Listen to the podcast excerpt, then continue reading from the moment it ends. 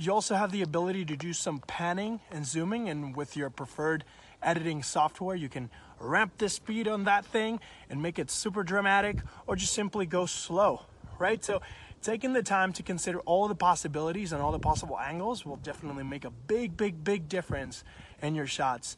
Let me know in the comments section down below if you have any more tips or other things that you find out I want to implement them. And if you have any other special requests, let me know in the comments section down below.